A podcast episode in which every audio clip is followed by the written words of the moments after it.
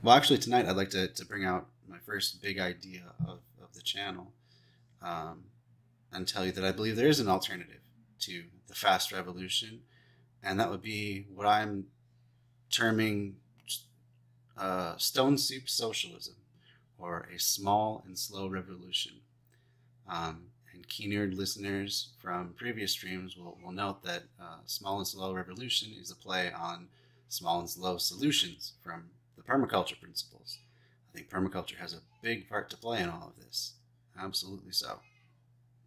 So if we, instead of working out, you know, how the new power structure is going to be, we worry about sweeping aside all these powers and doing away with them permanently and putting down counter-revolutions, on and on and on and on. Instead of focusing on that, if we start small and focusing on how to meet the people's needs while at the same time collectively building power together, I think maybe we have a better chance of producing something permanent, something replicable, something that could spread from a small group of people outward, and something that focuses on the right things, which is the results. It's the consequences of revolution, rather than the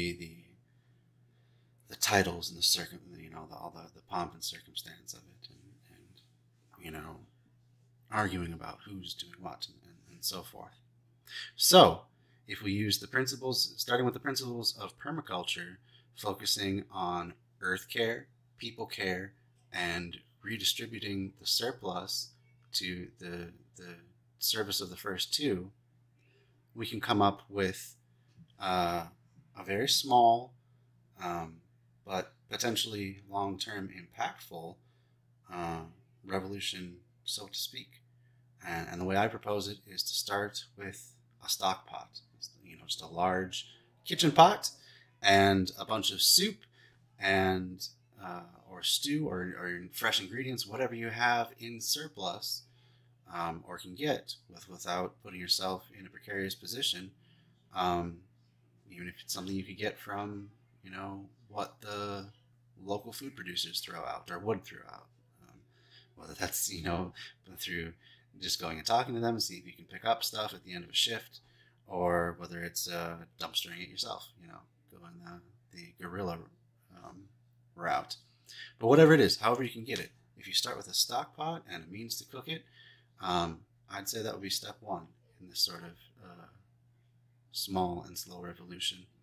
And from there, you should select a public space where there's a lot of people. And this is where new urbanism comes into play a lot, because what I'm proposing is going to be a lot harder to do if you're in a very low density area without a lot of public space. We say in the suburbs, you only have a handful of parks in the entire city. You don't have a lot of traffic through those parks. You may have even tighter regulations in those parks. And that's another part that new urbanism, or more specifically urban planning, comes into play. Look up your local regulations about how, when, and what the circumstances are for cooking food in a park. If you're just having, there's virtually no parks where people gather, especially in urban areas, where you can't at least have a barbecue, or there may be barbecue pits for people to use. Whatever, look around, see what's available to you, and see what's the best approach for not getting shut down, basically. You don't have to put up signs for what you're doing. You don't have to make a big to-do about it. Just go there, set up a pot and a table, some paper bowls, some spoons, that sort of thing, and just start redistributing some of your surplus, in this case, in the form of food. And if you do this, you go and feed. It doesn't have to be, you know, some formal organized thing. It could just be you and someone to help you. It could be as easy as starting with two people, one person to cook, one person to serve, you know, sort of avoiding cross-contamination as much as possible. And I know this is difficult still. We're still in the time of COVID. People are wary about food contamination and that sort of thing. But, you know, there's still restaurants that are doing curbside, and they manage to do that without sickening people all the time. So if you're wearing your protective gear, your gloves, your face masks at all times, and you're making sure to heat the food to a safe level. I think it's 140 degrees. Don't quote me on that. Look these regulations. Look these food safe food handling regulations and measures up for yourself. But if you heat the food up, you're making sure to clean everything before and after, and you're in the open air. It's probably going to even be a safer way to distribute food than in a closed kitchen, taking it out to various people. So don't let that get you down. And you know, in my city, I know that there's been a lot of homeless camps that have propped up even over the winter. You see them again and again, and I'm assuming it's the mayor is ordering the park workers to come in and just bulldoze them. I know there's one in Minneapolis recently, fairly large one, that just got, you know, they tacked up little eviction notices to each of the tents, and then they just bulldozed everything. And I don't know what happened to all those people. I don't know if they were helped into shelters. My thought is no, they're just kind of being pushed along, you know, swept under the rug, so to speak. That could be a place that you could start in a homeless camp. You know, those people really need it, and this could be a way to start helping build community connections while getting them back on their feet. Okay, so you have your stock pot going, and after doing this week after week, month after month, just pick a day of the week, whatever day works best for you. Pick a general time that you know you can be there. And then just week after week, if you keep coming and you keep coming, you're just naturally going to start to build community connections. People will tell each other, you know, oh, hey, you know, this guy comes and serves food, or these couple of people, they come by and they serve us food every Friday or whatever, at, say, 6 o'clock in this particular park or part of the city. So turn up. I don't think I went into the means of heating it. Just as a technical note, I think my preference would be something like a propane burner. If you look for a propane stove, I think is what's usually referred to. Just that you don't have to worry about any sort of wood ash or charcoal ash or having to deal with any of that. It's very clean. You know, it's a clean burning propane. That was a terrible handkill. I should be ashamed of myself.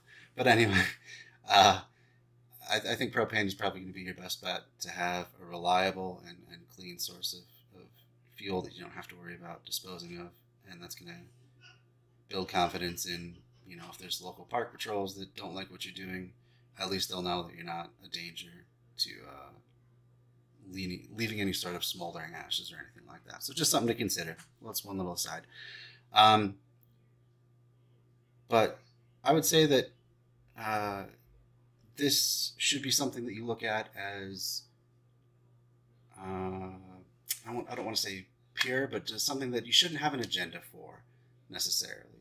If you build community connections and something comes of that, you start meeting people that know people that, you know, you can maybe all get together and take it to the next step and form, say, a worker cooperative or something like that. It doesn't have to be based on food, but whatever it is your mutual interest is, that's great. But I would say try and keep this simple.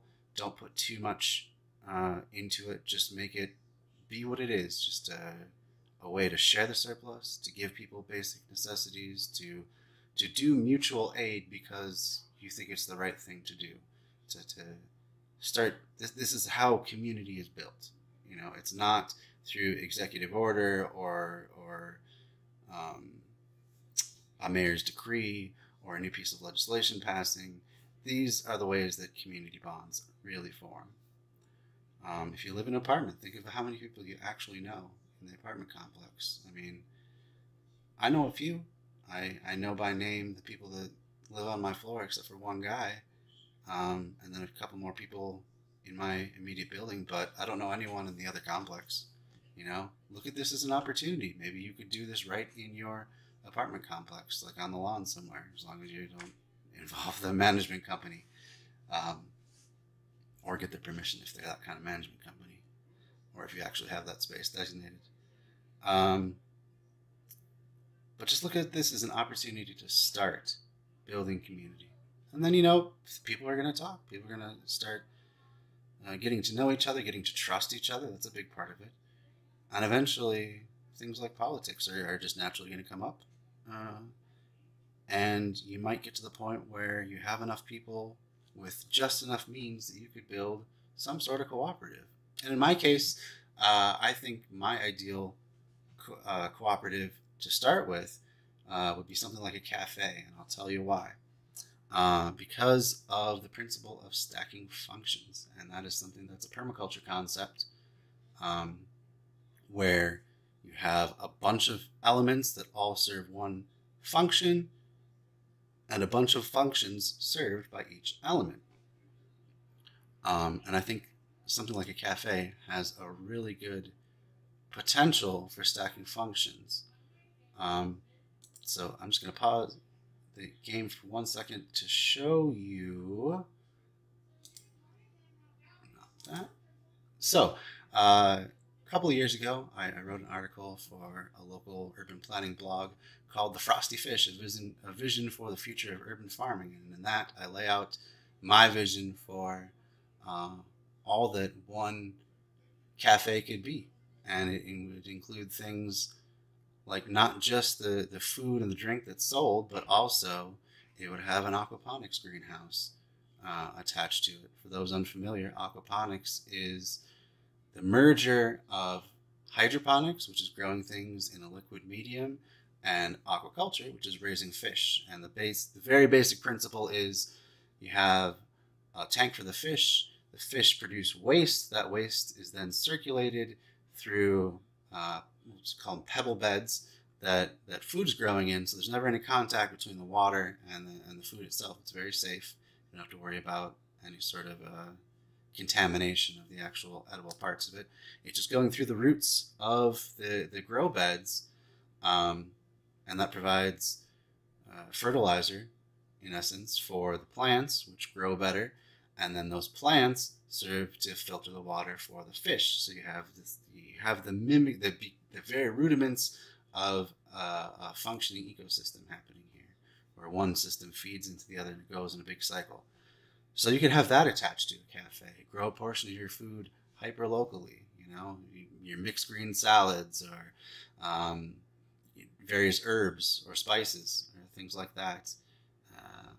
And then also have a source of fish protein too, which has always been very important for humanity. Fish has always been a staple food of pretty much every people's, except for ones I would assume that are in very deserted areas. But so you can have that. That's another function that your cafe could house. You could also have radical literature. You could have a library that has stuff like the Conquest of Bread there, so that people could start conversations about the sort of a future you want to see.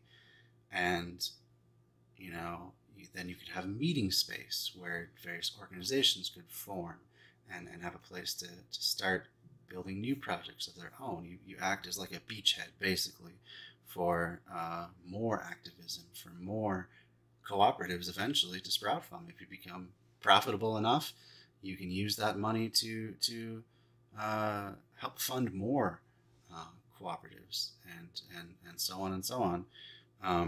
They would go on and form cooperatives and help fund cooperatives of another person, you know, and just keep on going, building this coalition of cooperatives to the point where you have a real breeding ground for these ideas, a real way to disseminate this information and this theory, but also the practice of having a more democratic system. And when I say cooperative, I'm talking about worker-owned cooperatives, where you're still going to have, you know, a manager and cashier, if it's like a cafe we're talking about again, but that cashier has a say in the working conditions, the hours, how they're distributed.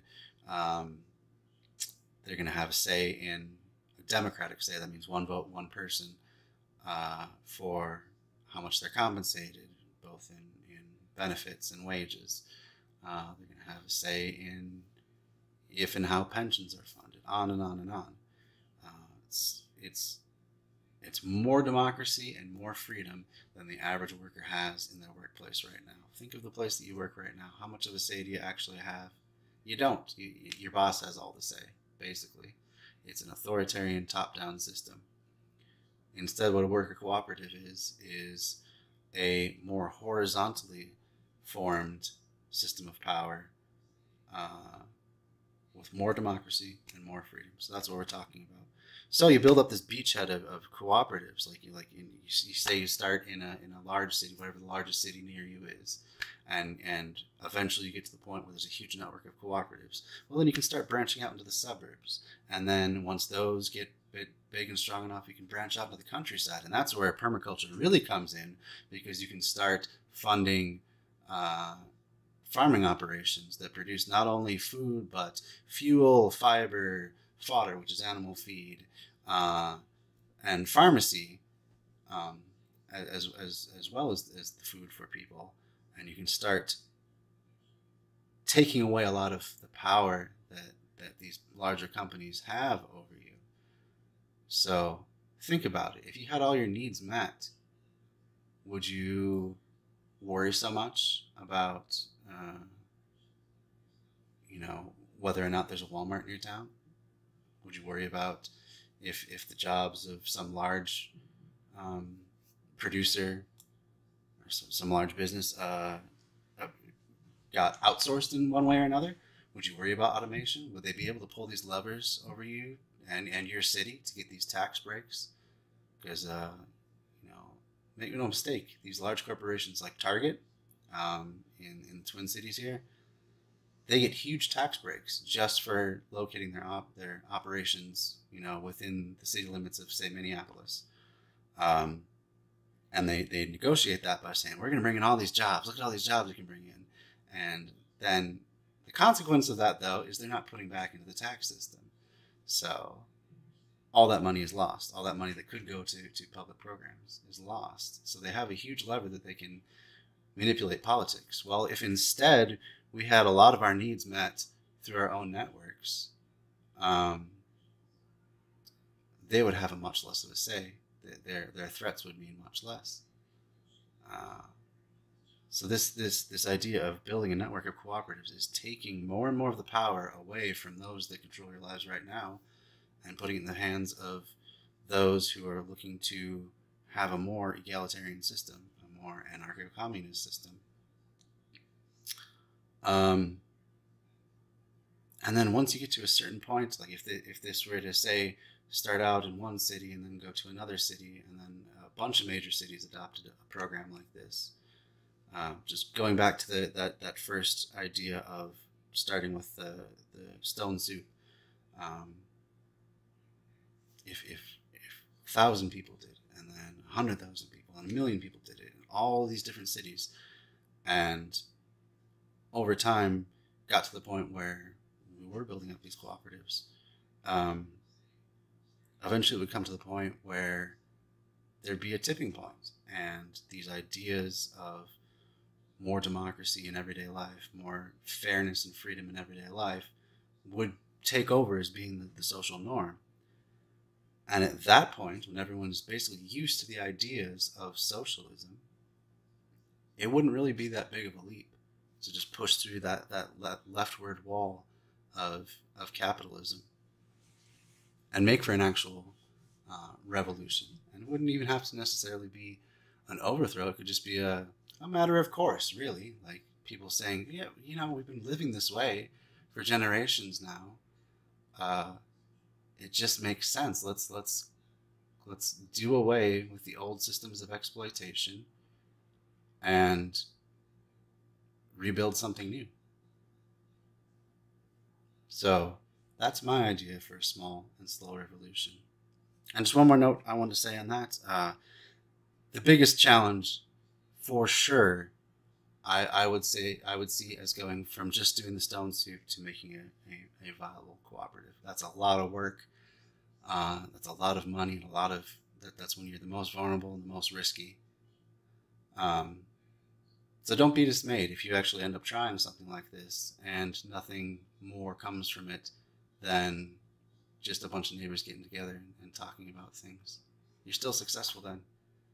And that's still something where, like, you know, as people naturally talk, something good could still come of it. Say a bunch of renters have the same property management company or the same landlord, and they just through this get together and make that physical connection and say, oh yeah, you know, he doesn't do any snow removal, and like my apartment got broken into and they blame me, you know, charge me huge cleanup fees or something. It was my, whatever it is. You can talk about the issues you're having, about pest control. That's something that I'm sure a lot of urban dwellers are familiar with, is just the difficulty in getting any sort of property management company or landlord to do anything about the pests, and having them, you know, start by trying to blame their tenants when, you know, you keep a clean home and there's or you live way up on the third or fourth floor, or whatever it is, there's no way that you could be attracting in any sort of pests. But there it is, them trying to squeeze every dollar out of you. But if you got together and talked with other people, you could organize a renter strike, or you could organize a tenants union. There's any number of organizations that could come out. This doesn't just have to be cooperatives. So circling it back again, if you try something like this and only a couple of people show up the first time, and maybe a handful of people stay from, you know, month to month or week to week, you're still successful. You're still doing the good work of building community. So that alone, I think, makes it worth trying something like this. Just trying to do that basic building block of community. And that covers all the different theories that I talk about. That's the mutual aid of anarcho-communism. That is the facilitating of community and building of community bonds of new urbanism. That is the sharing of surplus, the people care and the earth care of permaculture. It all comes together in something really simple, but something that can be very, very powerful. And that's stone soup socialism. A small and slow revolution.